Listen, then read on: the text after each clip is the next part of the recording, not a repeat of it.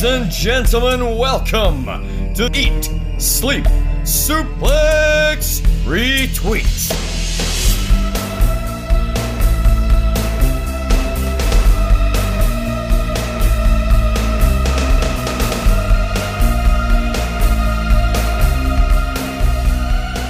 Welcome everyone to Eat Sleep Suplex Retweets. My name's Chris Murray. I'm your host for the evening.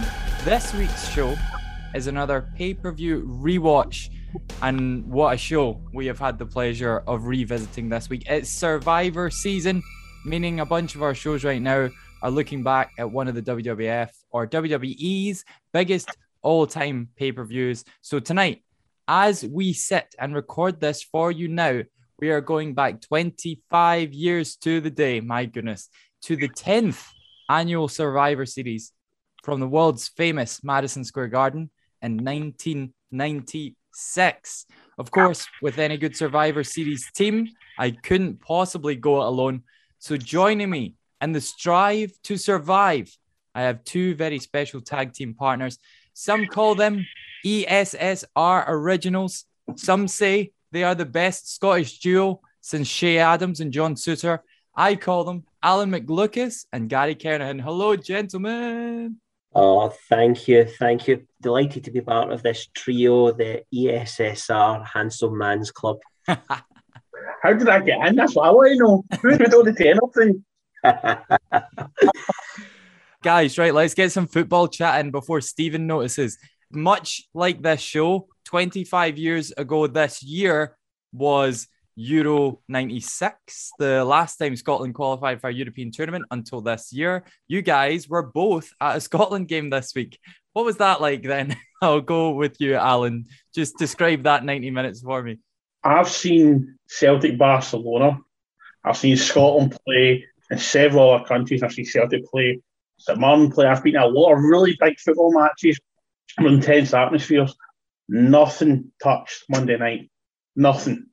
Even though Scotland England touched it because there was just something in the air that you knew it was our night. There was nothing stopping us, and we played like a dream. We showed that when we turn up, we are a team that you want don't want to play against. We were superb. Every man was absolutely brilliant. There was no faults at all. Honestly, it was just it was so good to be there obviously, yes, I can boogie at the end. It was just special. And I was sitting crying. I'm like, oh, my God. and uh, yeah, it's, again, it's, it's bittersweet because I think we will get to the World Cup, but I can't go. oh, really? Yeah. Well, it's, it's a Christmas, so I don't think I'm going to be allowed to go, to be honest. And I don't think I'm going to have the money to go either. That's true. That's true. It's funny you were blubbering watching it in the stands. I was watching it with my English girlfriend who was very confused as to what was going on. But yeah, Gary, I saw you were in the stands as well. How was it? I was indeed. It was amazing. I mean, one of the things that was so great about it was just all the, you know, this the past two years have been pretty shit, to be honest, haven't they? and it was just so nice to see so many happy faces about the place. And it was the most un Scotland like performance ever. And the Moldova match, I mean, that was classic banana peel territory for Scotland. Uh, an away match against a team we should be we should beat in one of these crappy stadiums, and we go up and we win it routinely, and then we go, go on and we play Denmark, and we absolutely bossed it. It was just the past couple of days are just like this isn't normally what it's like to be Scotland fans, is it? Normally we're so great at clutching defeat from the jaws of victory, and we were just immense. I love it, and got a real hope that we, you know, we're two games away from the World Cup. We've been a long time since we've been this close. Yeah, absolutely. Right. We better get this show done so that we can move on to our special Scotland podcast, Eat Sleep Scotland retweet, which we're going to be recording straight after. Right, guys, as you know, with any good Survivor Series team, you need a good manager. And we've got one. In fact, we've got the best one. We've got the anonymous general manager, aka Callum Bennett. Callum is not with us in person, but I'm going to be passing on his thoughts for the guys as we go. Now, I say thoughts in heavily inverted commas because uh, he has left his handwritten notes. I have been trying to read them for the past four hours.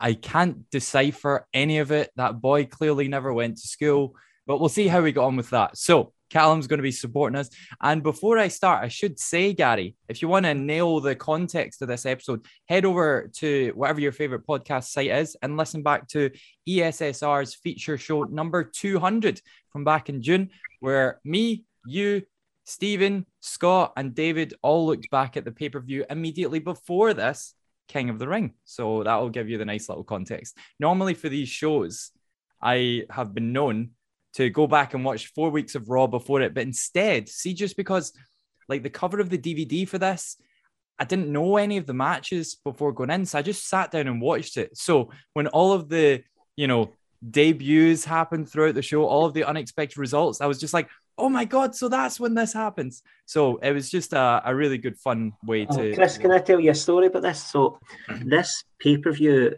came off. So 1996, I got Sky TV in the house for the first time, and this came out. And for some reason, I can't remember why, we were off school on the Monday when this should have been on. So me and my brother Derek were going to sit up and watch it live, which was really unusual for us because I always had school the next day. But for some reason, Sky didn't show it live. This was shown as a pre-taped show like a week and a half later on like a Thursday prime time time. So in a way, it was quite nice because did, we didn't know the spoilers or anything. So we sat down. My mum had got us a takeaway, and we sat down and watched it.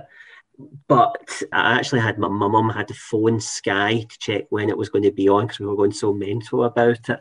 uh, but you sat down to watch this 25 years later. When I sat down to watch this 25 years ago, I didn't know half of these matches because most of them weren't really announced beforehand. anyway, apart from the big matches, the the singles matches, the rest of them had very, very little build up to them, and the debuts were not announced. I've just looked it up the weekend of November 16th and 17th. Did anything important happen? Well, on that Monday that you would have been off school, according to what happened on this day.com, Star Trek First Contact, starring Patrick Stewart, premiered. I can't find any other. That's, I mean, what better reason to have a day off school? Right, let's get this show on the road. And I should say, while you're over there listening back to King of the Ring 96, give us a follow on all the social media sites to be kept up to date with all of our weekly discussions and brand new episodes. Just search for Eat, Sleep, Suplex, Retweet on all the usual places. Right, Survivor Series 1996 comes to us on November 17th, 1996, from Madison Square Garden in New York, New York. It drew 18,647 fans to the arena, with just shy of 200,000 people watching along on pay per view. That was good for third best pay per view of the year after the Rumble in January and WrestleMania in April. It was an increase of 40,000 buys from the previous show, SummerSlam. Not sure if that says a lot about this show or little about SummerSlam. And it was up over 70,000 buys on last year's Survivor Series as well. So we're definitely sort of coming into the upside of WWF's mid 90s downturn at this point. We have three traditional Survivor Series matches, plus one on the pre show, and three more singles matches as well, including a number one contenders match and one for the WWF Championship. Right, speaking of which, what's the current state of affairs in WWF at this time? Shawn Michaels has been WWF champ since WrestleMania 12 where he spectacularly won that Iron Man match with Bret Hart in overtime. Don't watch it back, the match is way too long. Hunter Hearst Helmsley is in his first reign as Intercontinental Champ, taking it from Marc Mero on Raw last month. More on those two later. Meanwhile, Owen Hart and the British Bulldog are in their second and third reigns, respectively, as tag team champions. We open with that brilliant voiceover guy who just seemed to be in all the 90s films just saying stuff like in a small town. But he says this weekend, it's as if every New Yorker has consumed an extra cup of caffeine. I was like, who says cup of caffeine? He sounds like one of the aliens from The Simpsons when they're posing as humans. last night, the night before the Survivor Series, they had the annual Hall of Fame banquet. Of course, in the 90s, the Hall of Fame was at Survivor Series time. The likes of Killer Kowalski, Pat Patterson, the Valiant brothers, and Vince McMahon Sr. were all inducted into the Hall of Fame. A couple more might crop up on our show later on. I loved the promo package with the read through of the matches at the start. They sort of didn't do what they do nowadays, where they don't tell you anything, and they didn't do what they did in the 80s, where at the start of the show, they name every single team and every single wrestler and every single one. It was just a nice middle ground. Gary, we have done a lot of these 90s shows from MSG. I think this is one of the only events that I had never seen at the Garden before. Because I'd seen, i have now seen WrestleMania 10. I watched it for ESSR, and I'm sort of getting the context, and I'm just loving watching events in this arena. Yeah, it's fab, and it's the first Survivor series that surprised me when I look back, and it's the first Survivor series that they'd ever done in Madison Square Garden, which, considering it'd been going for it's ten years, uh, surprised me a bit.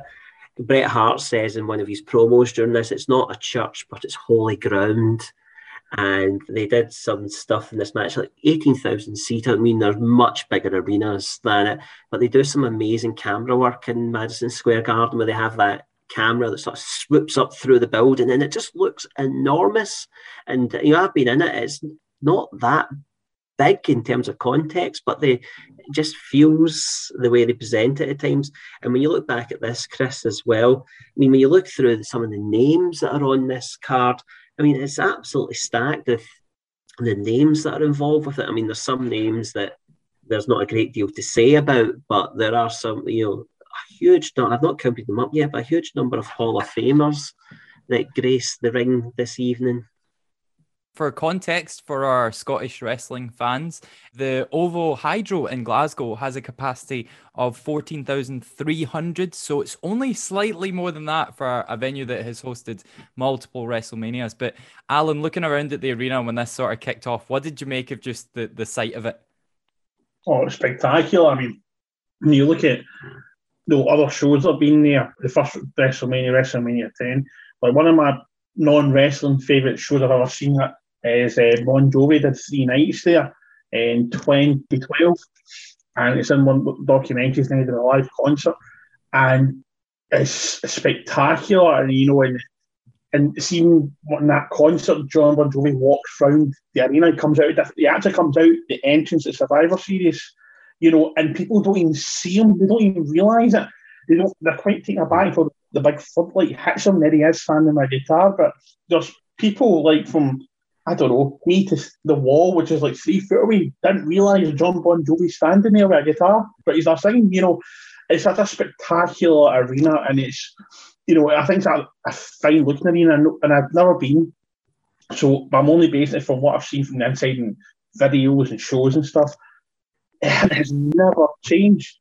If they amended it in any way, there'd be an absolute outcry. It's a travesty. It's like it's like touching the Roman Colosseum. Yeah, that's right, Alan. There's something that's when you look back at these. I mean, the the sets so understated. It's just that little Survivor Series sign and that little tiny ramp or walkway to the ring. There's no no bells and whistles round about it.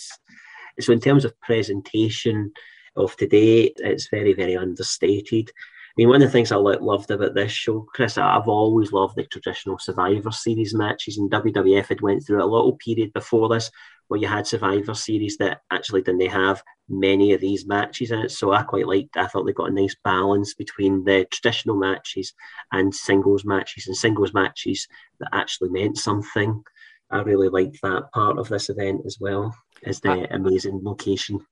I like the sort of wrestling storyline that runs through the building, like as, and we'll talk about this more later on. But as Shawn Michaels comes out for the main event, he walks down the corridor that Hulk Hogan and Mr. T walked down at WrestleMania yeah. one, and then and then when Shawn Michaels stops and he's at that sort of crossway just before you walk out the door, I'm like, oh, that's where Macho Man hung Crush at WrestleMania 10. And then and then there's a point where Sid, who I'm gonna bang on about how much I loved him in this show, like there's a point where Sid just stands and looks around as the audience are like almost falling on him. I was like, oh, that's the same shot as when John Cena came back in 2008 at the Royal Rumble. It's just I love I love when an arena is so special and so unique that you can pinpoint different bits of it. But anyway, Alan, I have to say as well, I just looked up this Bon Jovi set list. Coming out of the encore with You Give Love a Bad Name in Madison Square Garden, that would be pretty okay, in my opinion. Interesting fact, if you find it interesting, it was the very first Bon Jovi song I ever learned to play guitar. Oh, really? And like, my examiner just like looked to me like. I was like, is everything okay? And he goes, I love that song. And I'm like, pass. And he just went, aye. And I'm like, yay, walked it.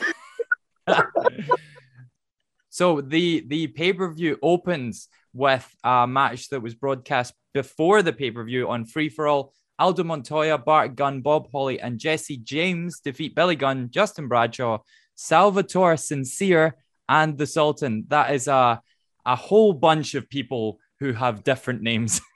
Aldo Montoya is just incredible. Bart Gunn, obviously, Bart Gunn. Bob Holly, Hardcore Holly, Jesse James, of course, Road Dog, Billy Gunn, Mr. Ass, Justin Bradshaw, JBL, Salvador Sincere is Thomas Brandi. That's all I know about him. And the Sultan, of course, is Rikishi. What can I tell you about this match? It was 10 minutes 46 and I haven't seen it. So let's hit the main card. match number one is a traditional Survivor Series match. We have the Bulldog, Owen Hart, with both of his slammies, and the new Rockers, Marty Jannetty and Leif Cassidy, taking on Doug Furnas, Philip LaFon, and the Godwins alongside Hillbilly Jim. So guys, I'll take you through some of my thoughts on the match, then I'll bounce around to you as well. And what I like about my notes is mm. that my opinion on this match steadily changes as this goes on. For the benefit of anyone who might be watching along at home, Furnas is the one with the long hair, and LaFon is the one with the short hair. JR tells us that they've previously been all Asian tag team champions. They tagged for eight years. And at the conclusion of this match, we will have a career retrospective of Doug Furnas and Philip LaFon.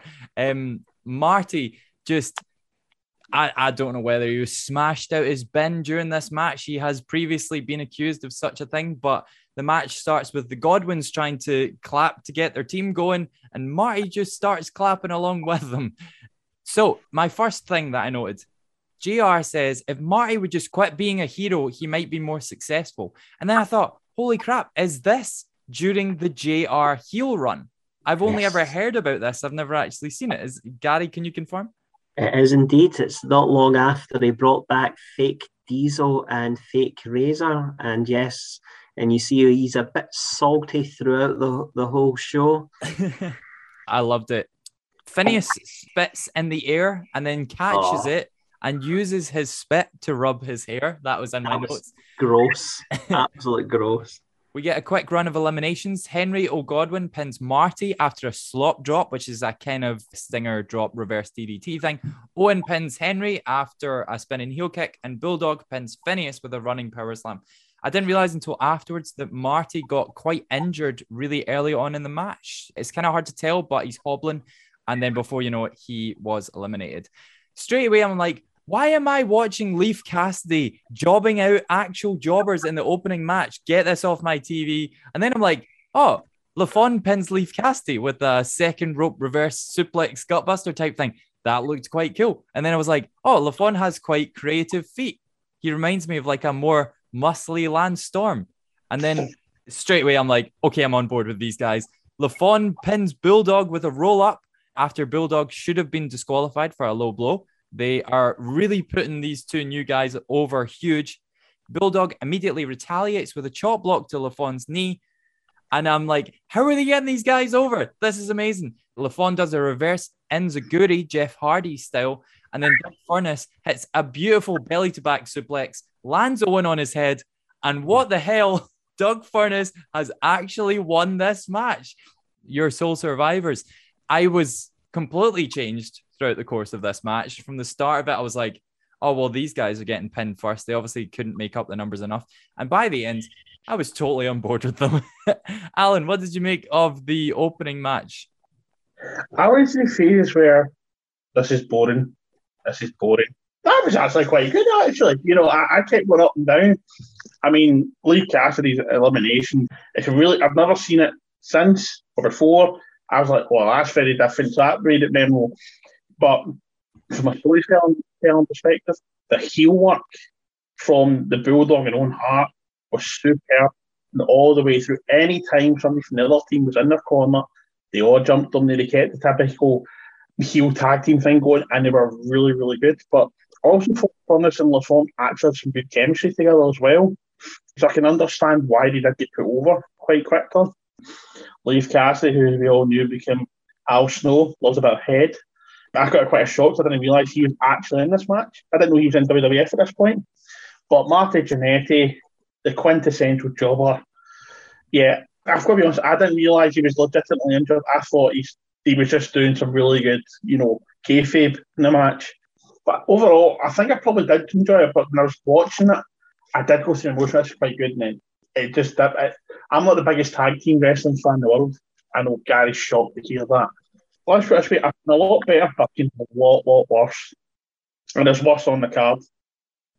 I thought it was a great way to get Furnas from falling over. They were booked incredibly strongly. I wonder if the plan was for it to be four versus two and for them to really overcome the odds. But Jannetty did get legitimately injured during the match, and Henry Godwinn then eliminated him. I thought overall it was a really solid match. I think it dragged at times. There were some bits of it that seemed to go on. I love in Survivor Series where you get these like quick flurry of eliminations like we got in this match when the slop drop, which I think looks like a devastating move because Henry Godwinn's a unit of a man mm-hmm. as well. And then for him to get eliminated straight away with a spinning heel kick. The British Bulldog obviously eliminates Phineas O'Godwinn not long after that, and you're left with the three versus two Leif Cassidy, Owen, and Bulldog to do that. And as you said, there's some really nice movements throughout the match the exploder suplex off the top rope looked devastating, which think Alan just touched on there. Lafon's pin in the bulldog, which was a crucifix into like a sunset flip type roll up, was a really nicely executed move. And then Furnas over Owen Hart with a German release suplex and the partner then jumping on top of him a really nice uh, executed tag team match. Uncle Dave gave it three and a quarter stars which for a traditional Survivor Series match isn't a bad rating. So even he liked it. So I thought it was, uh, I thought it was a solid match. Wee bit too long for my liking. Like I said, I think it dragged a wee bit at times. And if it had been maybe a wee bit shorter, I think the crowd would have been a bit hotter to it throughout because I did feel at points that they sort of disengaged and then something exciting would happen our, our friend Callum, our manager, has dropped me some notes on this. All Japan, what the fuck? Mm-hmm. Who does this? Why does Marty look so sad? Come on, Owen, son. I hate Al Snow. Them belts are, and then that's the end of that sentence. I beat that hellbilly Owen, fucking geek. What the hell is Skylight? See, that's the type of insight that people tune into Eat Sleep Suplex for. You can't get that type of analysis anywhere else, folks. And then at the end, it just says SDD, or or it might be a five, five out of ten. I don't yeah. know. So Furnas and Lafon, uh, if I remember right, what followed here, they were played with injuries. I think they ended up in the Battle Royal at WrestleMania 13. After this, they had a tag title opportunity against Bulldog and Owen and in your house. But I think that's really all there is of note of their WWF tag team run, unless you can remember anything else, Chris. Yes, Gary. Do you know what? These guys probably haven't had a light shone upon them in at least 20 years. And we're going to do it right now. Doug Furnas and Philip Lafon. Who are these guys? Let me tell you. They are the Can Am Express, not to be confused with the Can Am Connection from yeah, the very 80s. different, very different. Rick Martel and Tom Zenk. Of course, Doug and Phil teamed up for nine years from 1989 to 1998 and they won belts in ECW, UWA, and Japan. They were most successful in All Japan, where they were a record five time All Asia tag team champions. So they've got some cred on their name. What happened after this night? Well, the next night on Raw, they teamed up again to defeat Bob Holly and Leif Cassidy. And then the Headbangers the next night on Superstars. The following month, they defeated Dr. X and TL Hopper on Raw, and they went on a winning streak all through 96, which culminated on the 30th of December, beating Diesel and Razor Ramon with a Doomsday device. Had to check. Yes, as you mentioned earlier, fake ones. They kept the winning streak into 97, where they faced Owen and Bulldog for the tag titles, and they won by countout. So they didn't win the belts. This went all the way to In Your House 13 Final Four in February, where they beat Owen and Bulldog for the belts again by DQ. Owen hit LaFon with one of his slammies. so again, the belts did not change hands. They were on the house circuit for a while, remaining undefeated before coming back for the dark match of In Your House 14, where they beat their former partners, the Godwinns. They got jobbed out to the Legion of Doom, and around this time they turned heel and then they lost to the new Blackjacks for the next few months. They made it all the way to Survivor Series 1997, where they won again as part of Team Canada alongside Jim Neidhart and British Bulldog, their former enemy in the Bulldog. And one month later, wrestled their final match as a team in the WWF, beating Flash Funk and Scott Taylor on the 9th of December 1997. Now, after this, Vince obviously did still see something in them as he sent them to ECW to train. This happened with a lot of the guys around this time, guys like Leif Cassidy, who we've just seen, went from the WWF to ECW, became Al Snow, and was brought back.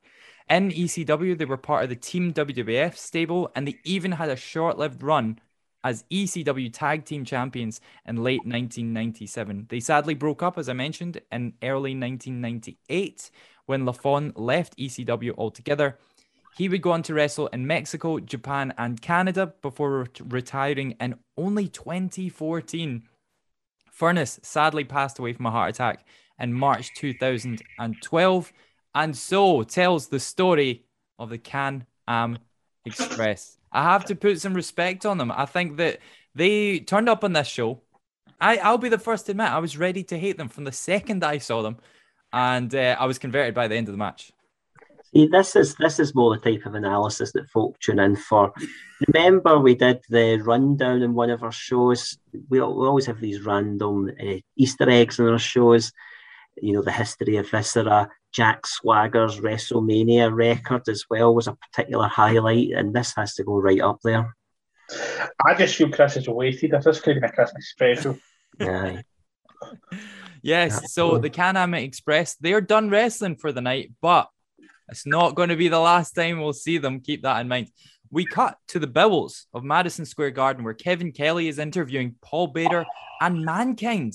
What are they two doing together? Well, yes, the last in your house, or maybe the one before that. Paul Bearer, of course, has now left The Undertaker and has joined up with SummerSlam. Mankind. SummerSlam, Yeah, sorry. SummerSlam. Yeah, so Vince is bellowing his introduction of Kevin Kelly to get his voice over the Fink in the ring, who's introducing Chief Jay Strongbow for some reason. This must have just been a thing for the live audience, but I actually paused it, rewound it, and specifically listened to what Fink was saying.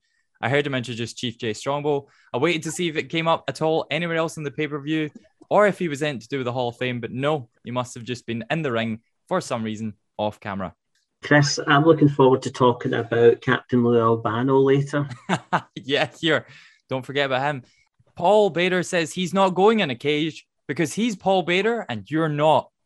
Mankind cutely calls him Uncle Paul, saying, Remember buried alive, and that he's going to stomp Undertaker like the cockroaches he used to call dinner. I'm excited for this. Mankind is getting to the stage of his wrestling career where his promo work and his wrestling work are sort of on a level. Later on his career, his wrestling slips, but his promos get better. So this is kind of the best of both worlds. Back in the ring, the cage is lowered for our next match, but it's not a cage match, it's a short cage match as Undertaker is taking on Mankind with Paul Bearer hanging above the ring. First of all, first note, that cage looks very flimsy for holding a man like Paul Bearer. JR and Vince both agree with me. JR saying, Will he fit in that cage? And Vince saying, It's supposed to be a shark cage. Maybe it's a whale cage. Yeah, as I said, Mankind, I think, looks in great shape here. This era of Mankind with the sort of brown overalls, I think that's him at his physical peak. The commentators point out Undertaker was literally buried alive at our last pay per view extravaganza. Of course, yes, losing the buried alive match at In Your House. Buried alive? Was it called that? Yeah, it was. Yeah, yeah. Tonight is six years since Undertaker's debut, which means tonight in real life is 31 years since Undertaker's debut. My God, We are all getting very, very old. Undertaker makes his entrance and descends from the rafters like a bat. He has wings. I got goosebumps. I've never seen this entrance before. I don't understand why this isn't one of the entrances that's in the highlight reels that we see of Taker day in, day out. They've got the lights in the crowd, like, you know, phone cameras that you'd see nowadays. You've got the spotlight on Undertaker. Is all just brilliant. Taker tries immediately to get to Paul Bearer from one side of the cage and he can't reach him. And I'm thinking, Taker, just move round. Like, just walk round to the other side. just want to like lean in. Oh, there's so many issues with wrestling. Taker uses a drop toe hold and an arm bar. I wanted to criticize his arm bar rest hold, but no, JR kindly explains to us he's doing it to neutralize the mandible claw. I like that piece of information. Commentators have put mankind over massively. No man has ever caused such harm to the Undertaker before. Normally, in Undertaker matches, especially in his later career, it's all about how can any wrestler possibly beat this man. Mankind hits an absolutely disgusting looking stump puller pile driver. Never hmm. liked that move, but that is his move. So I'm assuming that he knows how to do it correctly. Mankind gets the mandible claw on, but Taker breaks up with a choke slam. Then Mankind grabs some kind of object and clocks Taker in the head with it. I thought this was going to be a blade job, but no, Undertaker's head is clean. I thought it looked like a 15 centimeter ruler that you used to get in your pencil case at school. Mankind goes for the object again, but Taker reverses it into the tombstone.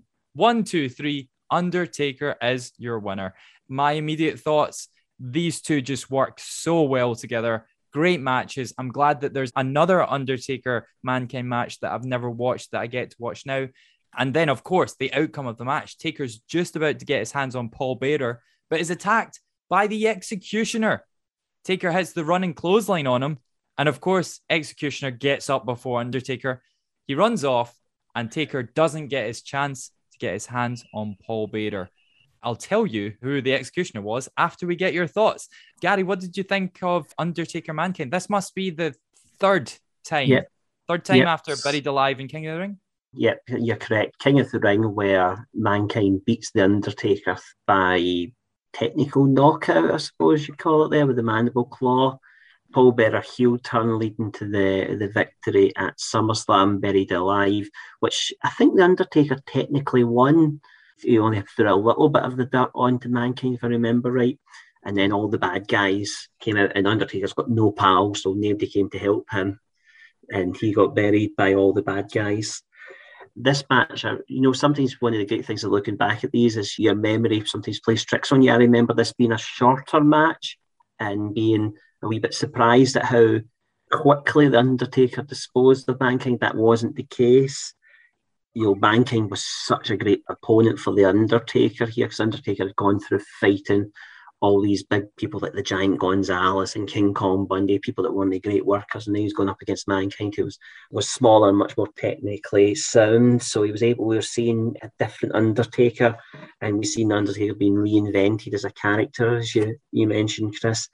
Taker did things a bit different. He worked quite differently in this match as well. You started seeing him working more strategically, like going after Mankind's fingers in the match to stop him from doing the mandible claw. He done a really nice drop toe hold at one point and started applying submission holds.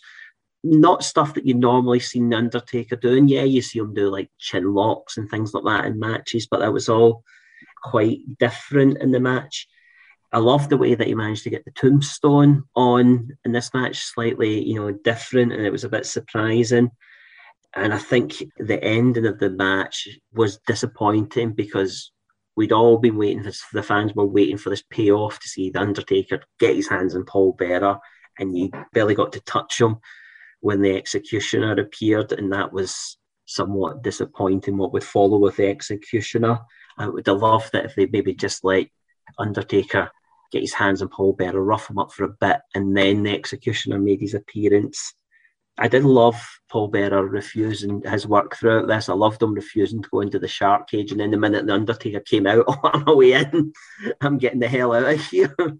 I thought all the matches we had, I thought the King of the Ring and the SummerSlam match, people have different views. And the Boiler Room match at SummerSlam, I loved it at the time. The King of the Ring match, I thought was fabulous. People will often focus on the Hell in the Cell match that they have for obvious reasons at the King of the Ring.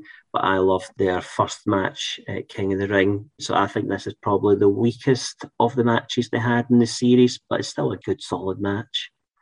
That's the weird thing. That's almost like a compliment to this that this is the worst of the five or six that they had because I, I thought this was really, really good. Alan, I don't know if you picked up on this. Gary touched on it a bit there with the finish.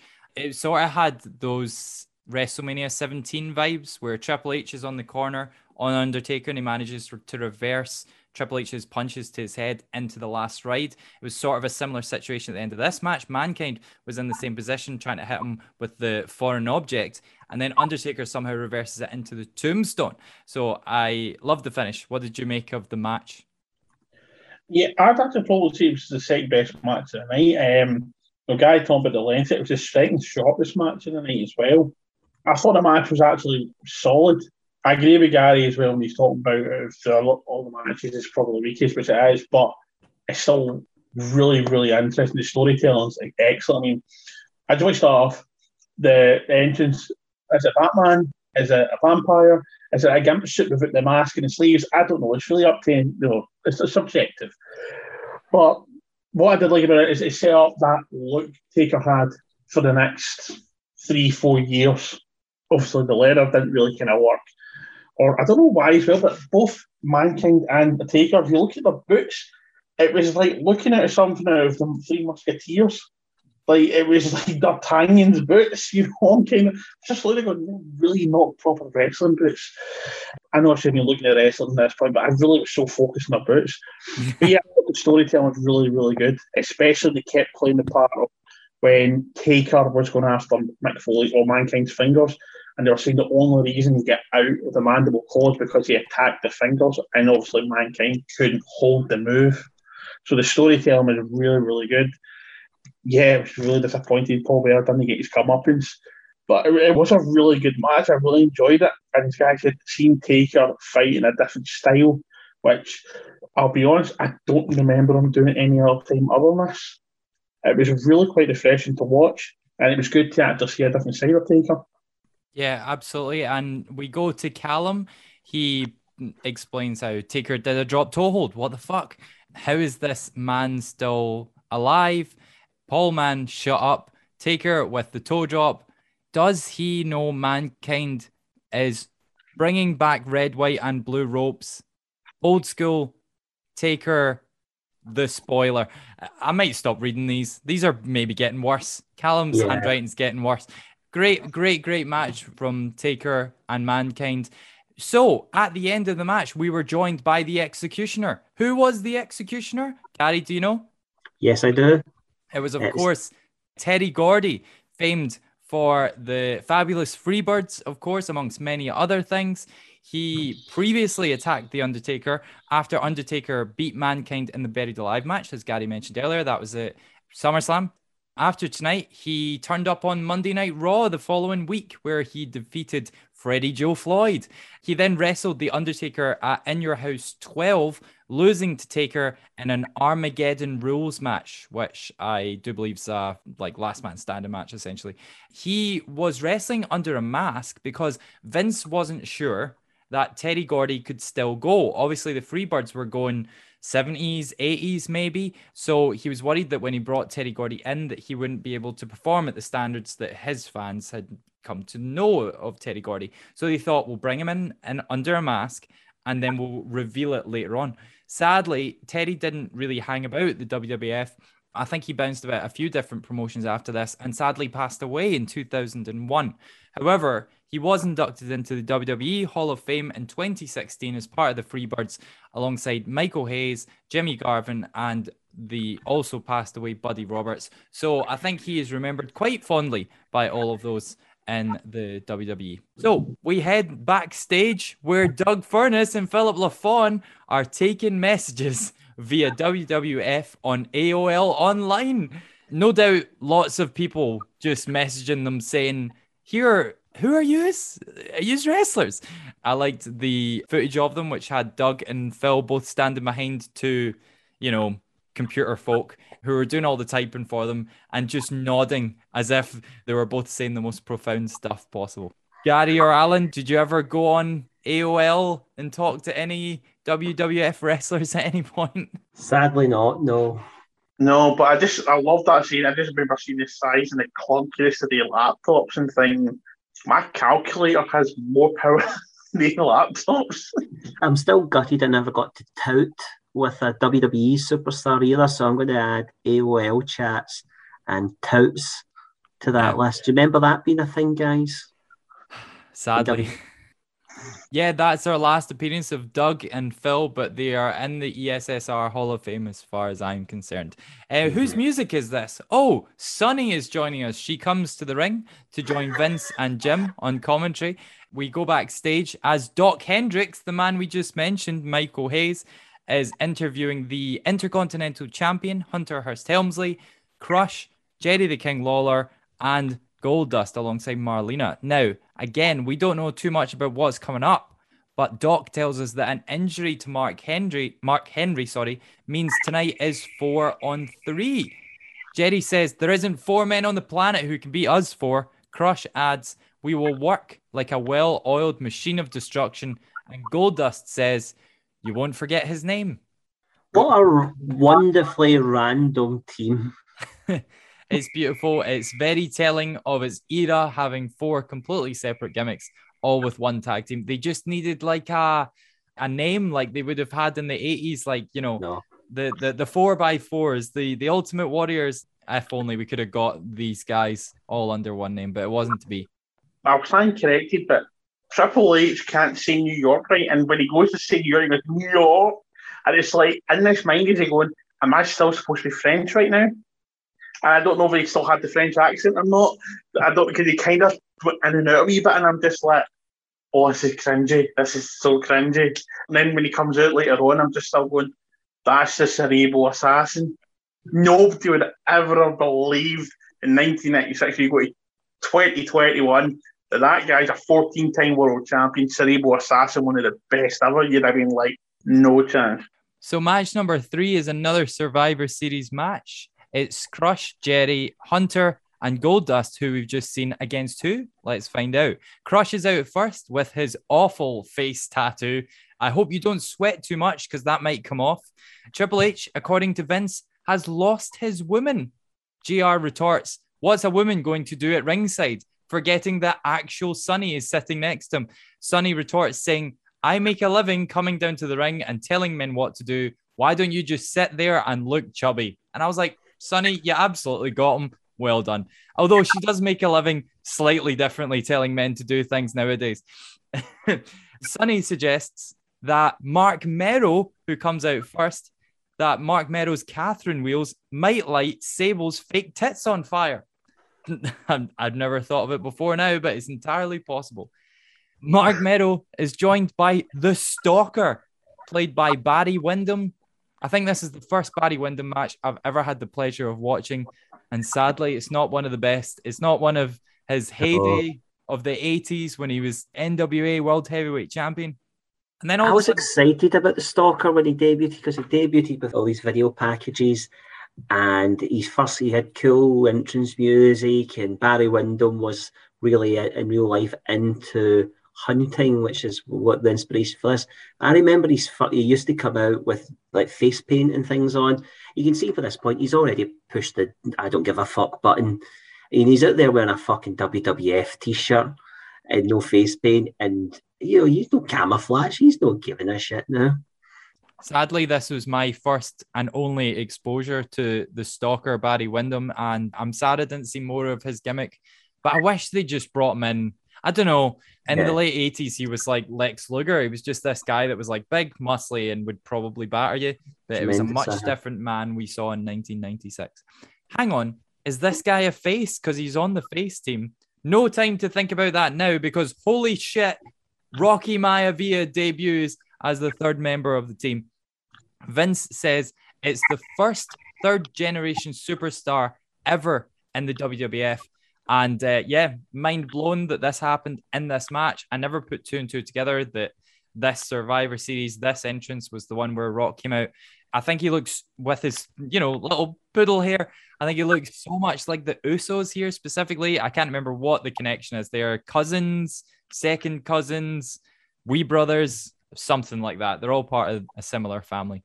Marc Mero gets on the mic, and of course, we are 4v3 at this point, and he says he's had a revelation. And straight away, I was like, could it be? And yes, the fourth man in his team is Jake the Snake Roberts. Revelations, of course, is the name of his snake at this time, but it's also just a Bible reference. And I thought, oh, I wonder if that's Jake. Jake's comeback story in 1996 reached a peak at King of the Ring, of course, when he got to the final, but then lost to Stone Cold Steve Austin. Since then, he's been sporadically appearing on Raw. So that's our huge introduction for all of our eight members. Rock gets in the ring against Jerry Lawler, who just puts him over massively, just bouncing all about the ring for the Rock's punches before Triple H gets in and we get a preview of the future of the company. Of course, Rock and Triple H, both WWF champions, less than three years from this day. The Rock on November 1998 and Triple H in August 1999.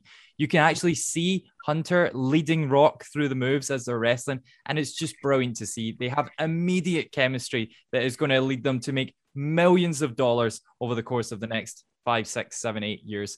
Rock tags in Jake, who cleans house. He, I thought, looked so, so quick despite being 41 years old.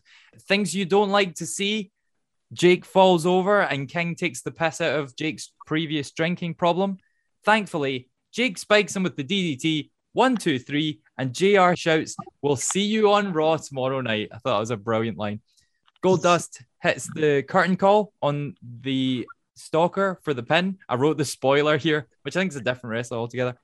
While Marc Mero and Hunter are in the ring, all the faces start stamping on the apron. And because the aprons are mic'd up in the WWF, the noise is headache inducing.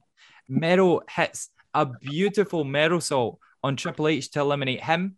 And I thought we should pause and I could ask you, did you see the video of him doing the rounds recently of him doing the Merosault onto a lake at age 61?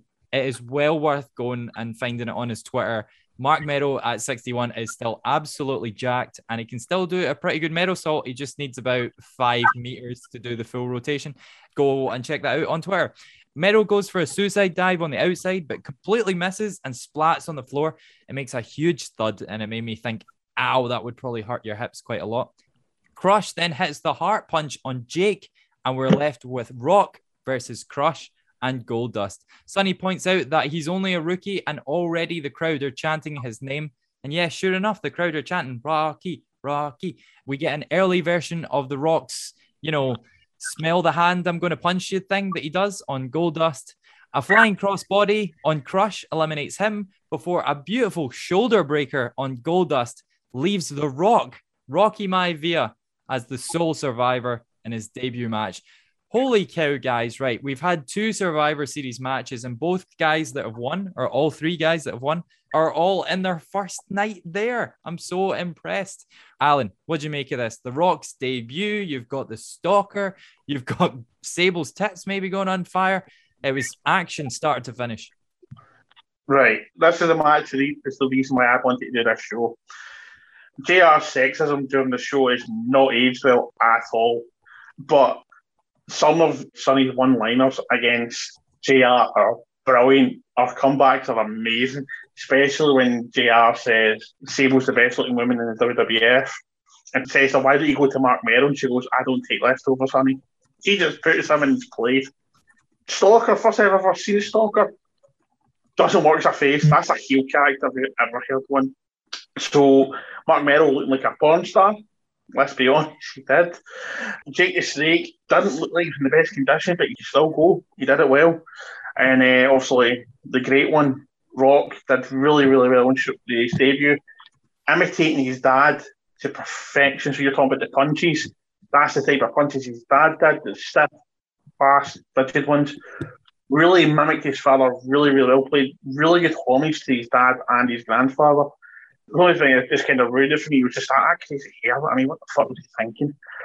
but he had star potential. You just like if that was now, if he was walking out, forget the hair, but you'd be like, that's your guy, that's him. It's like when everyone first seen Roman, you went, that's your guy, that's the person you're building the company around. Crush, Goldust, Jerry Lawler. I mean, Jerry Lawler, his skill work is amazing, but I just felt very uncomfortable when he started walking Jake's alcoholism. But mm-hmm. I did love the fact that when he started, the cow turned and started just calling him Burger King, and he goes off he's eating it.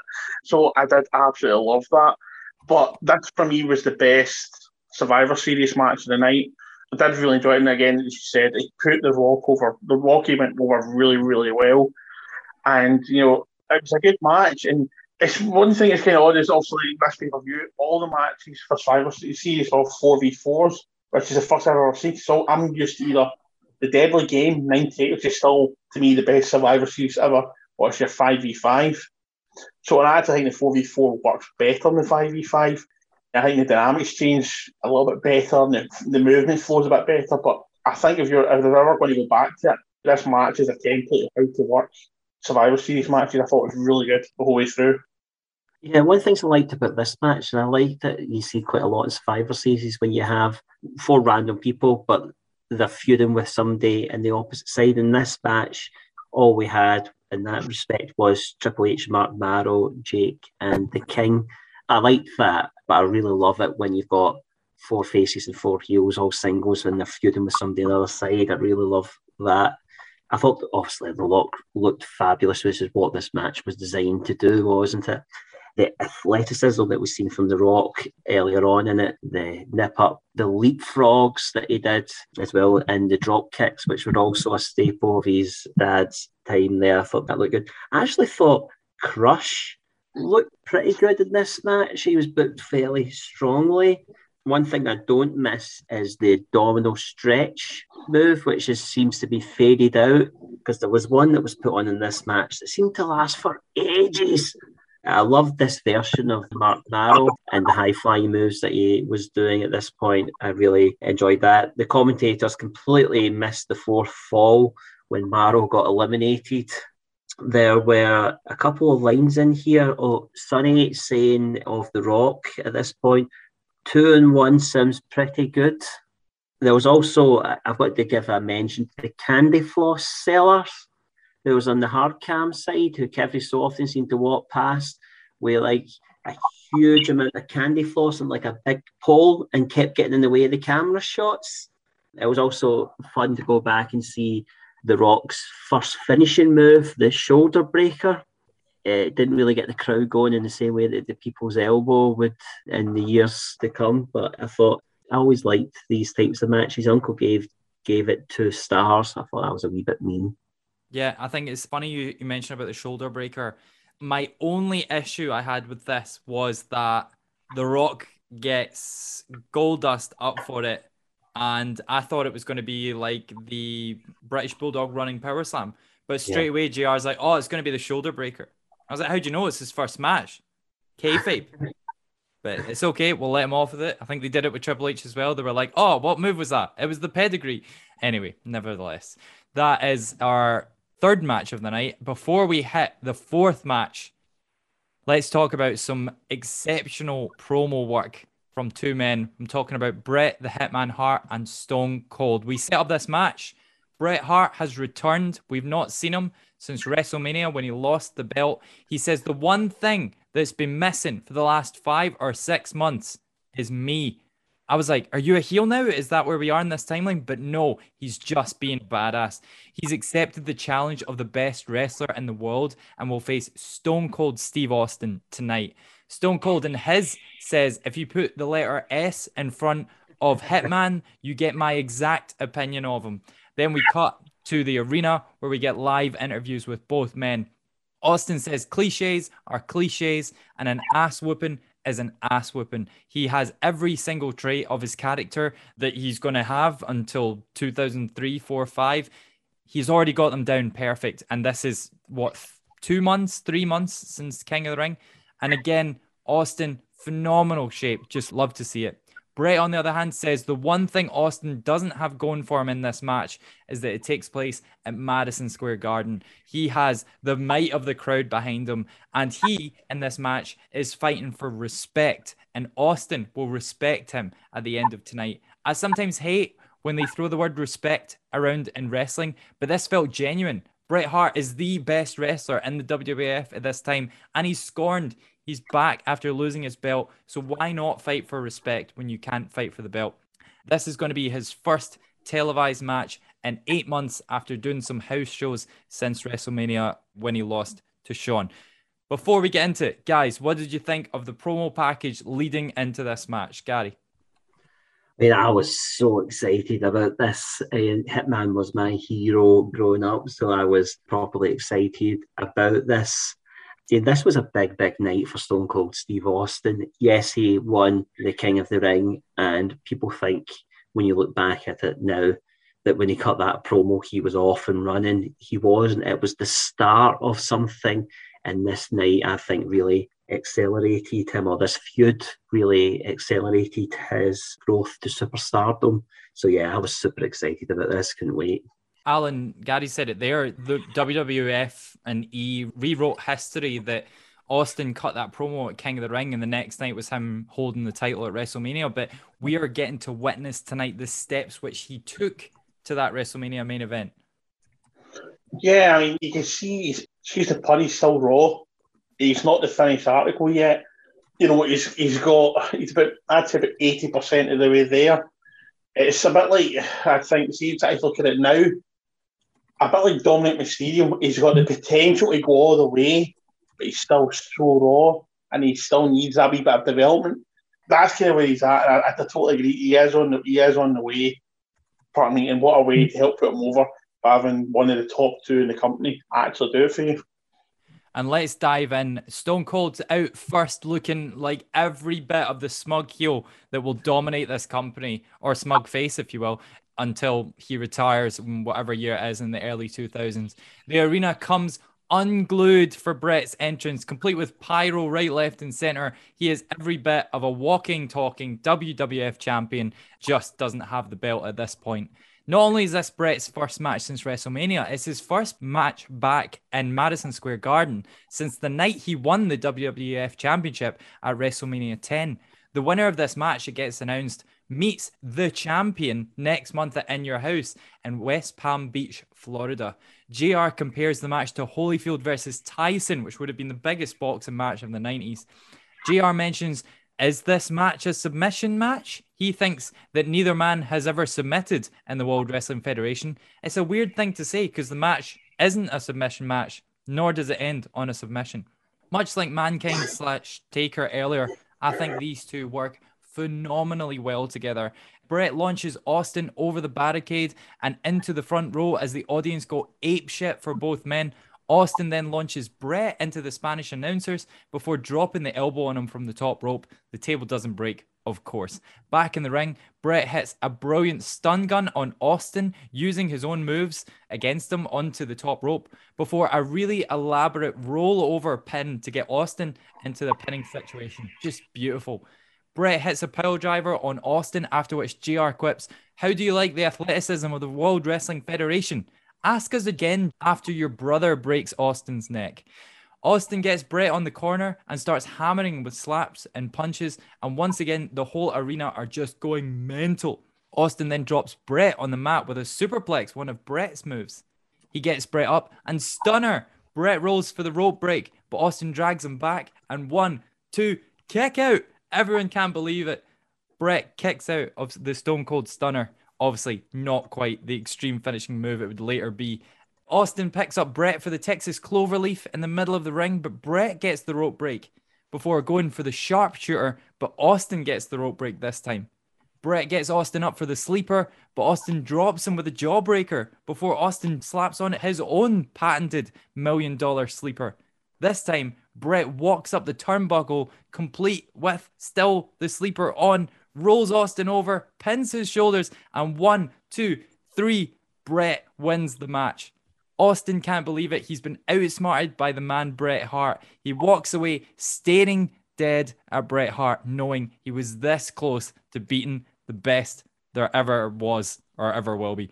JR admits that Austin almost pinned himself as Bret tours the ring, with even Vince standing up to tell him it was absolutely unbelievable. It's then confirmed that Bret will face either Psycho Sid or Shawn Michaels at In Your House 12. It's time in December. And JR puts him over massive, saying that neither Sid or Shawn Michaels, the WWF champion, could have beaten Bret in that ring tonight. Oh my God, guys, this match, it was so much fun to watch. I don't know where to start with this, so I'm just going to go to use. Alan, try and describe what we've just witnessed. Match tonight, it was a great, great match. You know, what I liked about it was like we mentioned with Taker, seeing Austin wrestle differently. Firstly, no knee braces, something I'm not used to seeing. He always had at least one or two. Secondly, the technical mat wrestling. It just shows you how good a wrestler Stone Cold actually was because you don't associate that with his character. He's supposed to be this hard, tough redneck that is just out for a fight and brawls. So to see a different dynamic on him was really intriguing, really interesting. I just love when he threw Bret on the ring team. That redneck rough fight style just came out. He just started kicking fuck him while Bret is on top of the announce team. So the pair of guys underneath him watching Bret getting leathered. I also like the million dollar dream sleeper being used by Stone Cold, paying homage to when he was the million dollar champion. Really good match. However, longest match tonight is just short of 30 minutes. I felt it was a bit too long. I felt it could have lost about 10 minutes, to be honest. But it was still, even at nearly half an hour long, still match tonight is still a classic. But that's the only negative for me. It's just a wee bit too long. It just needed to get cut short a bit. It was a brilliant match. I have to say, I think I slightly agree with the match length. I don't think I was really proper watching it move for move until we got to a little bit of the later stages. But nevertheless, I completely agree, Alan. Best match of the night. Gary, what did you make of it? Yeah, I mean, I agree. I agree wholeheartedly. The pop when Bret Hart returned was fabulous. I always love, subsequently, when I understood this, but when Bret gives his sunglasses to the fans, he'd actually, he signs and dates the sunglasses. So I always love it when you see that and you see like a match like this, which is significant and to know that there's some kid out there that's got these sunglasses probably worth a fortune now. The commentary throughout this match was really interesting. This is something that Bret points to in his book as a real frustration of his because the commentators, despite the fact they're having this incredible match, which I thought was well paced, really nice technical exchanges, but real some some really good physicality throughout it. There's some really wicked looking moves. You know, the the hangman onto the top rope was something you didn't see an awful lot of, but always looks really devastating. I think. So Bret voiced that despite this going on in the ring, you have the commentators talking about ring rust all the time, which he was frustrated with. Austin got an awful lot of offense in this match. And I think Bret made Austin look like an absolute star. And I think this is an example, like we'll see in WrestleMania 13, of a match where somebody loses but comes out looking fantastic. There was a fist fight towards the end of the match where they exchanged punches with each other, which I thought looked great. Bret was always good at like these blocks and then follow up punch as well. I always wince when I see pile drivers now you don't see them that often. Obviously, I've seen one being done on Austin and knowing what would happen to him subsequently. And you can see after the stunner, Austin starting to get a bit desperate and pulling out all of these different moves to try and find a way to beat Bret. He had the Texas Cloverleaf. There was also a wicked spot where he sort of throws Bret across the ring and he slides along the canvas and lands sort of ribs first into the bottom of the ring post and then the million dollar dream which I remember seeing it at the time.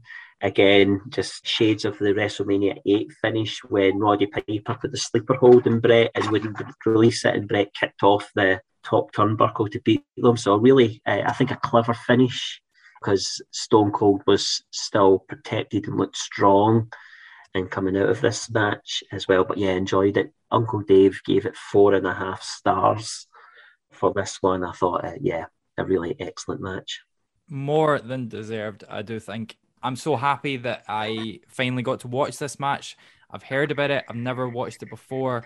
Do you know what the worst thing about this match? This is what being a wrestling fan does to you. Seconds before it happened, I was like, oh, this is the match where he rolls him up off the sleeper and pins him. and I was like, oh, I wish I hadn't remembered that I've seen that. Like, because I've only seen it in YouTube clip shows. I've never seen the match, anything else. So yeah, just loved it. I love every time this finish gets ripped off as well. Like Samoa Joe and Christian Cage ripped off this finish in TNA for their massive match. I think it was Sacrifice 2006, let's say, when Christian beat Samoa Joe to retain the belt.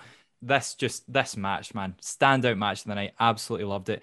But don't forget, guys, it's still the mid 90s in the WWF. So with all these brilliant highs, we have to go back down to some terrible lows. Backstage, Dok Hendrix interviews Sid, who says he'll do anything it takes to win the WWF Championship tonight. I was like, you probably should have said more there. You're fighting for the top belt in the WWF and you've not really sold it very well. Oh, and what's this? Captain Lou Albano comes out to the ring. He does a random loop of the ring and then sits down as Spanish commentary. Aye. So the story behind this, Chris, is that Captain Lou would often go up to Vince and show nights and ask if he can do something and would be always on at him, and Vince would send him off to Bruce Pritchard, and Bruce would then have to deal with them. And on this particular night, they said Captain Lou apparently approaches Pritchard and says, Vince has told me to come speak to you to see if there's something you want me to do. And they just got so fed up with it, they went, oh, fuck it. Just go on out there and go and do his commentary. so that's how he just randomly appears.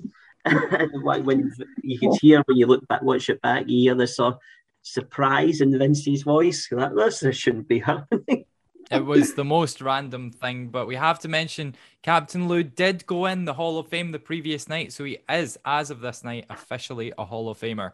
Match number five, we're back to traditional Survivor Series matches as Farouk, Razor Ramon, Diesel, and Vader take on Savio Vega, Flash Funk, Yokozuna, and one other man. White boys rap over the Nation of Domination theme tune as Farouk enters. I thought Farouk himself looked a million bucks, but mm. all of the guys around him just looked ridiculous. I love that theme tune.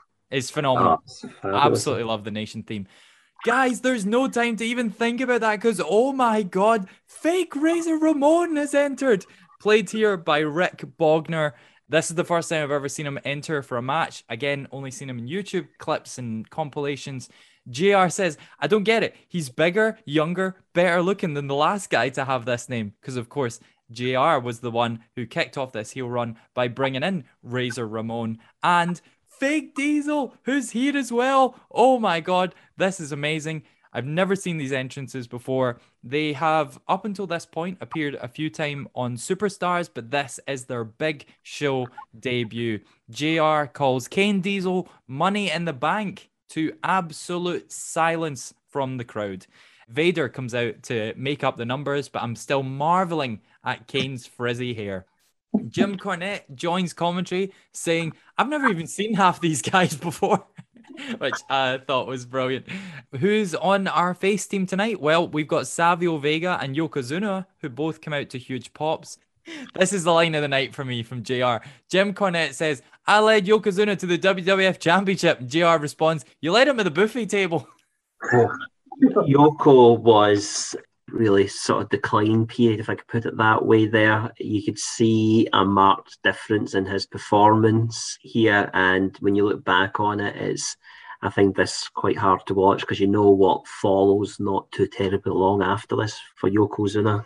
Yeah, I hate to laugh, but yes, this is not the man who's WWF champion at WrestleMania 9 and WrestleMania 10. He is a much different beast at this point. I'm sure you've all heard the story about Jim Ross sending Yokozuna and Vader to oh. a sort of fat camp, essentially. Yeah. Told them to lose weight and come back. And then it turned out that they were just sneaking out every night. They put on weight at fat camp. Yeah, that did not work. Who's this coming out? Flash Funk makes his debut with his Funkettes. I'm led to believe that they are unrelated to the Funkadactyls. They introduce a mystery tag partner, and it turns out to be Jimmy Snuka. Of course, Snuka was inducted into the WWF Hall of Fame the night before Survivor Series, much like Captain Lou. But much more significantly, let it never be forgotten that Jimmy Snuka was arrested and charged with third degree murder and involuntary manslaughter in 2015 and was found in 2017 to not be fit for trial. Screw that guy. Later into the match, Farouk attacks Savio on the outside while Vader just stands and keeps the faces away from the save. I really like that. I just, you know, building up that intimidation of Vader by just holding off the faces from saving Savio Vega. Of course, Savio gets thrown in the ring for the jackknife from Kane, but oh wait, it's not even the real jackknife as Kane puts Savio over his shoulder. Kane, you big shite bag. One, two, three, Savio Vega is eliminated. Snuka comes in for the quick Snuka splash on Razor Rick, and he's eliminated before Kane comes in to smash Snuka with a chair. Savio runs back from the back with his own chair before the whole thing ends in a complete disqualification for all members. If there's one thing that's worth noting about this match, rewind it and just watch Yokozuna because he doesn't do anything and then comes in at the end of the match and punches Farouk once and then leans on the corner until the match is over. Brilliant from Yokozuna. He's doing the old Andre the Giant participation in the match there by this. But yeah, so double DQ all round. It is essentially our piss break match because it's the second last match before the card. Yeah, what can you say, Gary? Anything to note from this? What can you say about it? It was clearly a match that they were running long, and this one got cut short of, of what it looked. Positives from it is I thought Flash Funk got a good showing for it. The crowd got a nice moment for the Superfly appearing his Superfly splash moment. I think that's all I can say. I mean, it felt like the finish was a bit of a, it was just there, wasn't it? Yeah, Alan, have you got anything good to say about this? The commentary very bitter from JR at this point. Also, you mentioned here the bigger, better, stronger, better looking Razor Ramon Diesel. When he goes on to talk about uh, Flash Funk when he says Red and yellow never looked as good in the garden. Obviously, refs who just jumped ship at this point. If we could forget for just a second about Cornette's racism, Jim Cornette is absolute fucking genius in this match. His commentary is amazing, and it's so infuriating with the guy. I know, like, the, there's no excuse for his racism, right? There's absolutely none, right? But with the wrestling brain and the wit that he's got, I know what Philippi is an icon, but he could be such a bigger icon if he wasn't just such a racist prick. And there are a couple of good botches in this, especially Vader falling before Funk hitting with the spinning heel kick.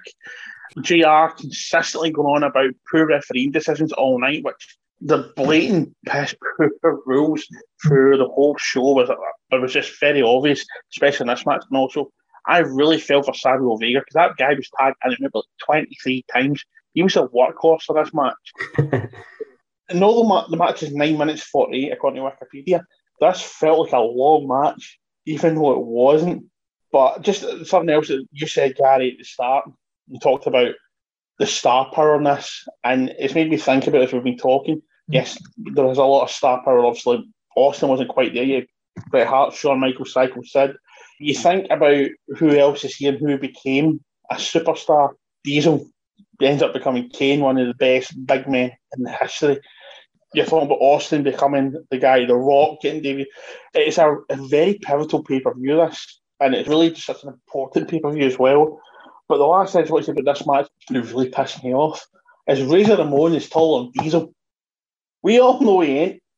Razor Ramon's about six foot six, six foot to six foot eight. He's a big guy. And Kevin Nash is about what, six ten to seven foot. And then that's when Razor's over seven foot and Diesel's about six ten to seven foot. That really annoys. That's the thing annoys me the most about it all. Is they've just got the heights totally wrong. I know it's petty, but it's just me. Yeah, I, I don't think there's a wrestling fan alive that is fine with this. I don't think anyone in any of the live shows was ever fine with this introduction of these wrestlers.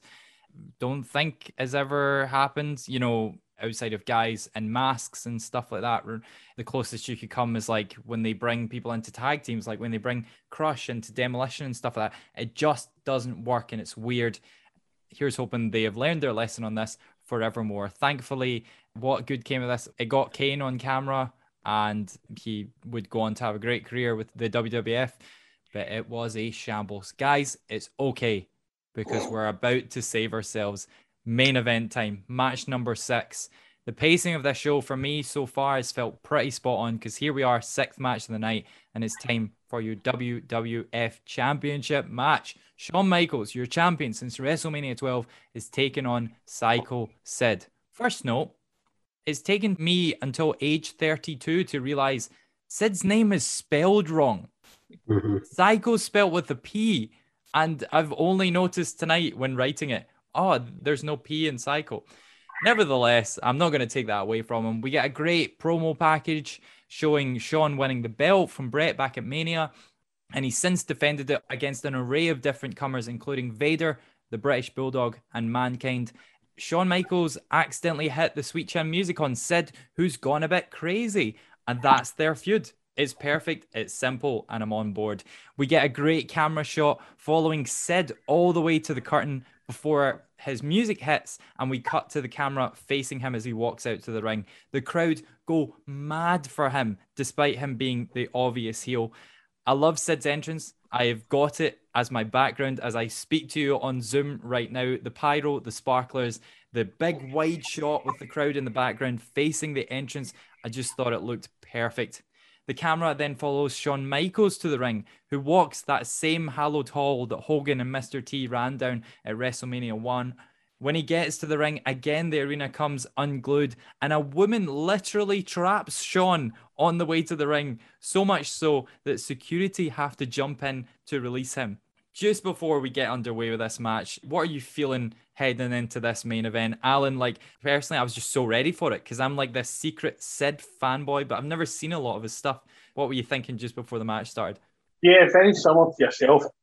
Never seen a lot of Psycho Sid, but see, McMahon obviously is a big ripped guy to be the guy. But Psycho Sid had that look of being the guy.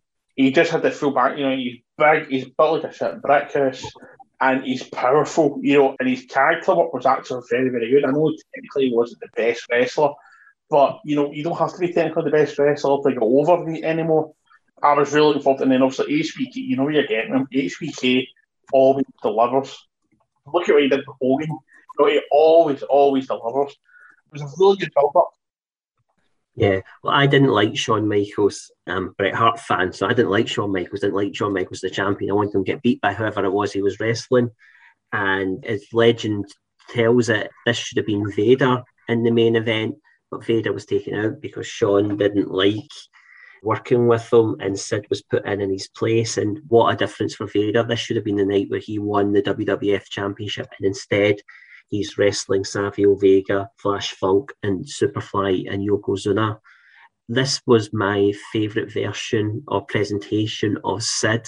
I thought he looked incredible, and his entrance music is great. And this was supposed to be a heel turn for Sid. I'm not sure the people in New York, when he left that building that evening, considered him a heel. But yeah, I, I was looking forward to this. I wanted to see Shawn Michaels get beat and I thought Sid was the man that was going to do it. So this is where I actually want to bring you back in. Like as I said, I wanted to go into this show dry. Normally, I'd watch the build up to get the feel of the wrestlers' faces and heels. You just said there that this was supposed to be a heel turn. So was Sid supposed to be like a crazy person but a face going into this? Yeah, the two of them were pals. So Sid returned uh, in your house international incident to take the place of the Ultimate Warrior because that should have been the six man tag match that followed on from the King of the Ring match. International incident, Vader pinned Shawn Michaels they then went on to have a match at SummerSlam, and this was supposed to be the follow up to that match, and that never happened. So Sid took the place of the Ultimate Warrior in the six man tag match at International Incident. So him and Shawn were pals at this point. They were on the same team. So heading into this, it was kind of like a friendly rivalry. It was a face versus face type of match. Okay. Well, let's dive into it. So Sid starts on the offense, and straight away I'm noticing the crowd are cheering. So I'm like, mm-hmm. is he the face? I know that Shawn's the face, but is he the face? Shawn immediately takes over. He eventually locks on the figure four leg lock on Sid, with JR pointing out that this is how he beat Vader. He took down his legs and he's working the bigger man down. Sid gets up and backs into the corner, hitting a cameraman who he shoves away. Let's make a note of that for later. Yeah. Shawn skins the cat, and it's much more awkward than he normally does it as he gets his neck caught under the bottom rope. It's all for naught, though, as Sid immediately clotheslines him back over the top rope. Michaels goes for this huge crossbody off the corner, but Sid catches him, and the crowd go absolutely wild. I'm noting here, I wonder if the crowd are done with Shawn as champion after seven months. Who knows? Michaels hits some punches and a scoop slam on Sid, and the crowd are booing. It's very, very strange.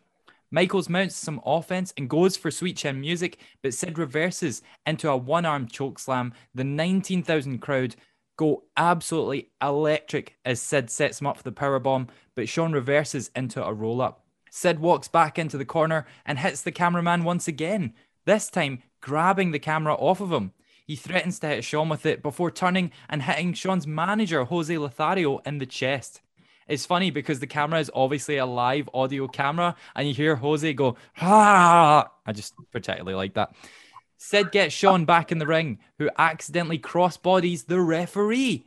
He goes back to dealing with Jose, and Sid grabs the camera and smashes Shawn in the back. Sid shoves Shawn back in the ring and gets Shawn up for the power bomb and slams him. Earl Hebner crawls to the cover and counts slowly.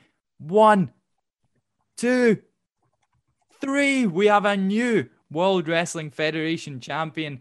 Immediately, Shawn is back out the ring to check on Jose, who's still on the ground holding his chest. JR speculates that he's had a heart attack, which I'm pretty sure isn't physically possible from being hit. As Shawn crawls to the back, our new champ, Psycho Sid, stands tall on the turnbuckle with his brand new belt. As a, sadly, a large NWO poster is in his background. Sid goes round the ring taking fist bumps from the fans, particularly one. I want to give a shout out. Whoever he is, he's sitting listening to our show, 50 years old. There's one guy that stops Sid and he goes, I told you, I told you you were the man. And Sid just laughs as if he's like totally taken in the moment. JR tries to steal Sid's thunder by saying, There may be a bigger story in the garden tonight than having a new champion. No, get lost, JR praise our new champion. Psycho Sid is top of the WWF. Right, main event. What did you make of it? We'll go to Gary first. How did you take all this in?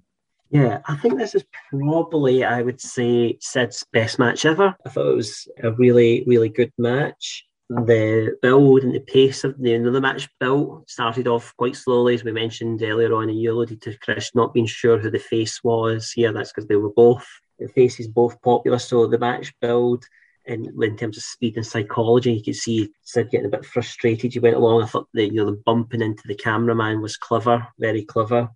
Earlier on in the match, a standard big man, little man match where the little man goes after the big guy's legs and tries to work them over to take them down. They brought the crowd up and down throughout the match. There was a classic example of that where they were trading off fists against each other. There was some super selling by Shawn, which at times got a wee bit to OTT, the big flip after they jumped off the top rope and Sid got his feet up. You know, it can be funny at times, sometimes it can take you out the moment, and I thought it was unnecessary for the type of match that we're having here. It was dead odd to see Sid apply the million dollar dream, particularly when you've seen how well that worked for Stone Cold Steve Austin earlier in the show. there was a really nice sequence in it, I thought, where we seen the sweet chin music being blocked and Sid then getting Shawn in the choke slam.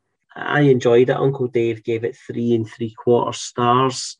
I thought it was a good main event and set up a nice program that, you know, relatively short program, but a nice one that followed. Touching on something that you kind of mentioned there, almost the opposite what you're saying about Shawn's overselling. I don't know if you noticed, did you notice that just a, a, a fraction, because I know he's hmm. been guilty of this in the past against Diesel at WrestleMania. Did you notice that just a fraction it looked like Shawn tried to no sell the power bomb? I can't say that I did, Chris. Watch that back and just watch Shawn's body. He, obviously, I'm not a wrestler, so if anything of what I'm about to say is wrong, then please correct me. But obviously, with your hands, if you're taking the power bomb, you sort of pull your hands up and pull your body up, and it looks like Shawn from the sort of flip immediately goes dead. And I, I was just a little bit disappointed because obviously that factored into the end of the WrestleMania match with Diesel and made it look kind of crap. But it doesn't matter because we've got the belt on him and we don't have to give him it back for another two months or whatever it was. Alan, what did you make of the main event? It was a good main event. It wasn't best main event I've ever seen, but it probably was one of the best matches I've ever had. HBK does a wee bit of overselling, it's a bit too much, but him not selling the power bomb at the end, there's just been given a jackknife powerbomb, the big powerbomb. You're not supposed to be able to move from it. Within three seconds of being pinned, he's outside checking on Lothario. And it just didn't work for the story. You've just been rattled like by a seven footer, you're not getting up. You're supposed to be lying here for a while at least, which I thought was a bit poor. But yeah, see, overall, with everything you've mentioned, spot on, totally agree with it. And I thought, considering quite a few of the matches on this card ran too long for me, this was about just right. I thought the timing in this match was a bit spot on, which is what you expect for a bit main event. I would say personally, main event should normally be about 20 minutes. This is 20 minutes too, according to Wikipedia, so it was pretty much spot on the money.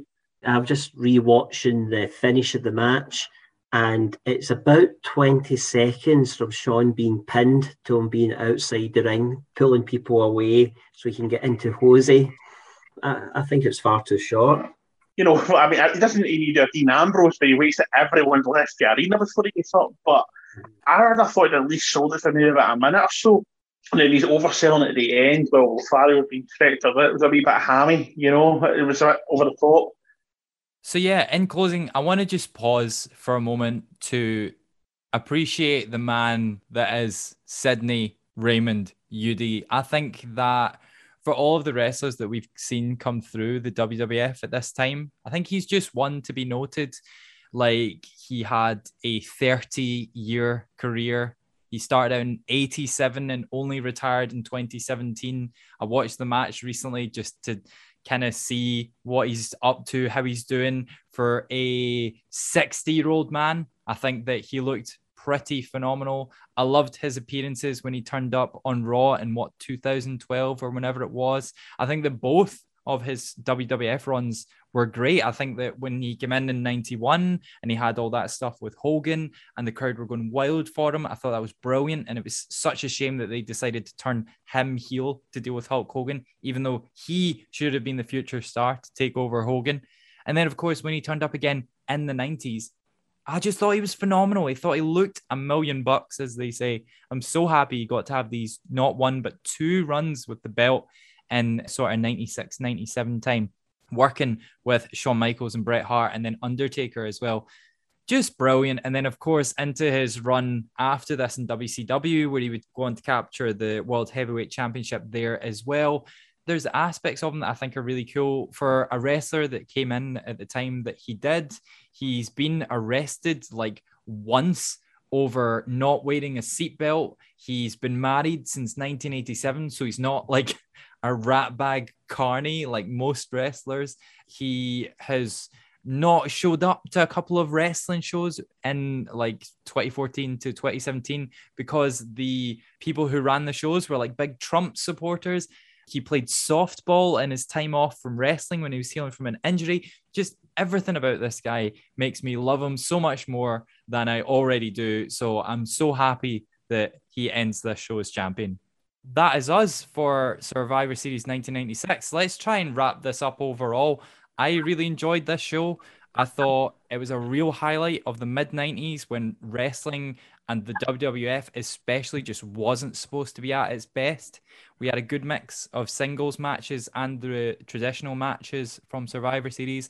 It was interesting having lots of debutantes win their matches, such as the guys in the opening match, The Rock. The card was so stacked that they had to put Undertaker and Mankind on second.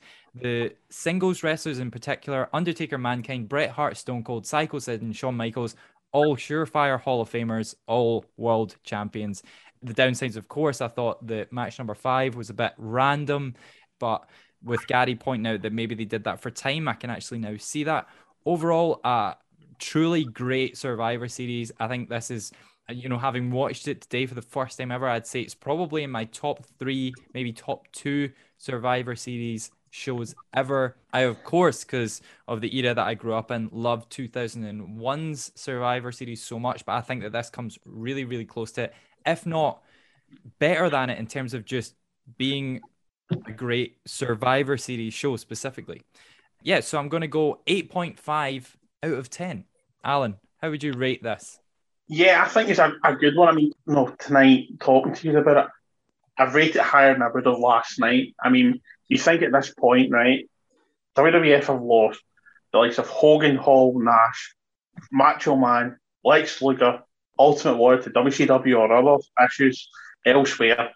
He's not long out after the steroid scandal. The company's not doing particularly well.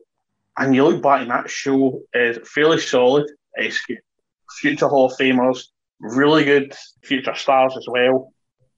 I think it's a pretty good one. I'd actually probably say for me top five of all time. I mean, my personal favourite, as I mentioned earlier, is 98, The Deadly Game. That's the pinnacle Survivor Series. I would say the only ones that potentially been better is 2001 and 2016. Or there's a 2018, the one NXT came in. That's the only ones that I'd say are maybe slightly higher than it. But that, solid show. And considering the 90s when WWF were doing awful and their shows were great, really good. I would probably give it about an eight. Yeah, I agree. Eight out of ten for me. I think there was lots of good stuff in here. A couple of points that we touched on that that could have been better, but overall, you know, lots of positives about this show. Bret Hart and Austin, Shawn and Sid were really very, very good matches. Undertaker and Mankind, kind of bit of a significant moment in their feud. So lots of good stuff in this show. It's well, well worth everybody going back and having a look at. Fantastic. Right. So that is us for our review of Survivor Series 1996. What did you guys make of it? Hopefully, you have watched the show before listening. If not, go away, watch it right now. Definitely message us your scores when we put this show up. And yeah, what happened in the WWF after this? Well, this led us nicely into In Your House 12 in December 96. Owen Hart and the British Bulldog defended their titles against Razor and Diesel. Not those ones. Marc Mero got his match with Hunter Hearst Helmsley for the Intercontinental Championship. Undertaker took on the Executioner in that Armageddon Rules match we told you earlier. And Psycho Sid had his big title match with Bret Hart. This would all, of course, lead all the way to WrestleMania 13 with a whole bunch of much different things happening. We had Owen and Bulldog defending against Mankind and Vader for the tag belts. Rocky Maivia is fighting the Sultan for the IC title. And The Undertaker taking on Psycho Sid in the main event for the WWF Championship. And how could I forget, of course, the phenomenal submission match that Bret and Stone Cold would have. This led us into a nice little period of the WWF after coming out such an era of crap wrestling. I'm happy to say that it's all uphill from here. But what happens next? I guess you'll have to tune in this time next year when we do the Survivor Series 1997. Guys, that is a wrap. Gary, Alan, thank you so much for being on the show. Thank you for being the sole survivors. Sadly, Callum got eliminated along the way, but we are the sole survivors of this one. Thank you, Chris. Thanks very much, mate. Enjoyed it. The wrestling landscape completely turned on its head, but just for this night in 1996, let's just appreciate the WWF managed to put on a good show. With Sid Eudy holding the belt above the WWF, we're going to say goodnight. Thanks once again to Gary and Alan. I've been your host, Chris Muddy. As always, get back on Eat, Sleep, Suplex, Retweet on all the social medias to keep up to date with all of our latest discussions and all of our brand new episodes. And we'll see you soon for some really great shows.